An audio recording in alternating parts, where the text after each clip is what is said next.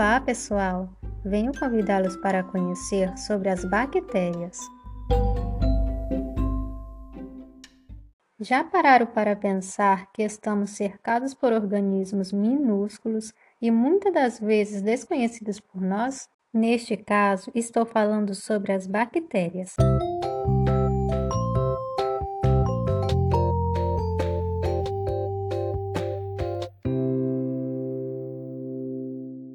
São seres vivos unicelulares e procariontes.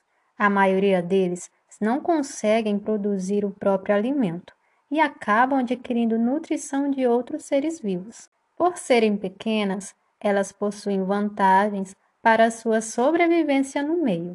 Elas apresentam capacidade de reprodução, adquirem pouco nutriente devido ao seu tamanho e também ocorre uma troca de nutrientes mais rápido, um maior crescimento e, consequentemente, maior capacidade de evolução. Muitas são conhecidas por nós por causarem doenças, mas existem as que possuem grande importância ecológica, pois é, as que são utilizadas na produção de alimentos, de álcool, antibiótico e muito mais. Mas como nem tudo são flores, vários são os tipos de doenças causadas por elas também. Cada doença bacteriana possui sua própria forma de contágio. Como existem as que são agentes causadores de doença nos homens, as agentes causadores de doença nos animais, nas plantas, as que degradam os alimentos e muito mais. Por isso, é fundamental termos hábitos de higiene, que nos permitem proteção contra esses agentes estranhos. Há vários procedimentos que atuam no combate aos micro-organismos.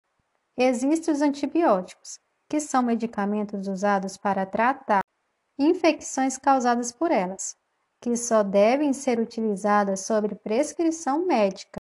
O uso indevido de medicamentos podem causar sérios danos à saúde. O que poucos sabem é que estes organismos podem apresentar uma resistência aos medicamentos durante o uso de forma inadequada e abusiva. Como consequência, eles podem reproduzir de forma muito rápida, trocando o material genético com diversas outras bactérias. Podem também sofrer modificações de forma natural, assim surgem as espécies resistentes. Os principais mecanismos de resistência são alteração na permeabilidade da membrana, alteração no local de atuação do antibiótico, bombeamento ativo do antibiótico para fora da bactéria e a produção de enzimas que destroem os antibióticos. A resistência aos medicamentos podem ser facilmente evitadas por meio de atitudes simples, como veremos a seguir.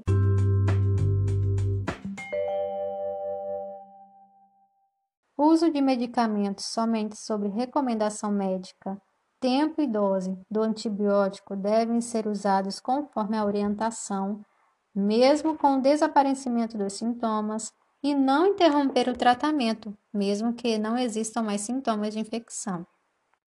E você sabia que existem métodos para esterilização e desinfecção de micro-organismos?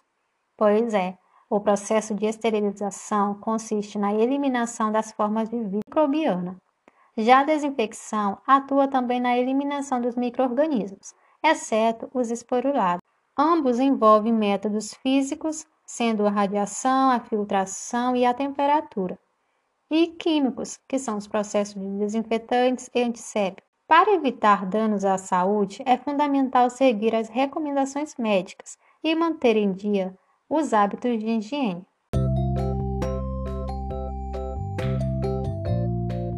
Por hoje é só, pessoal. Até breve!